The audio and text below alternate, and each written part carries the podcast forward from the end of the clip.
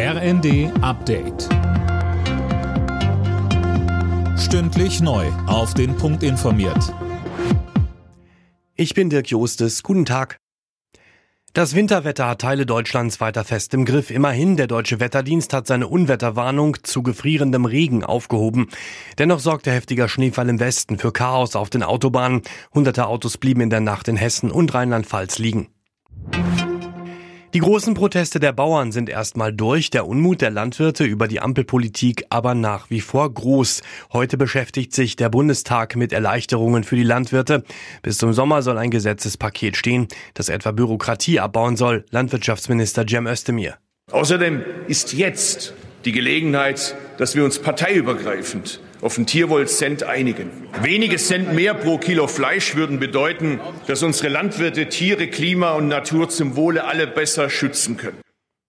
Ein weiteres Thema im Bundestag ist das Geheimtreffen von AfD-Politikern mit Rechtsextremen. Wieder sind tausende Menschen in mehreren Städten gegen die AfD und Rechtsextremismus auf die Straße gegangen. In Freiburg demonstrierten über 5000 Menschen, in Berlin waren es 3500. Seit einer Woche gibt es mittlerweile täglich solche Proteste. In den kommenden Tagen sollen weitere folgen. Die Deutschen sind immer länger online. Eine Postbankstudie zeigt, im vergangenen Jahr waren die Menschen durchschnittlich gut zehn Stunden pro Tag im Internet. Einzelheiten von Fabian Hoffmann. Im Vergleich zum Jahr davor war das nochmal ein kleiner Sprung nach oben, da waren es gut neun Stunden gewesen. Die Befragten waren die meiste Zeit mit dem Handy im Internet, danach kommen Laptop und Tablet. Jeder Dritte unter 40 Jahren denkt mittlerweile schon darüber nach, weniger im Netz zu surfen. Die Menschen halten vor allem soziale Netzwerke für einen großen Zeitfresser. Auch viele ältere Menschen wollen ihr Internetverhalten ändern und stattdessen wieder mehr Zeit mit der Familie verbringen.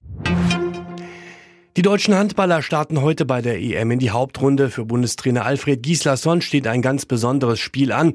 Es geht gegen sein Heimatland Island. Anwurf in Köln ist um 20.30 Uhr. Alle Nachrichten auf rnd.de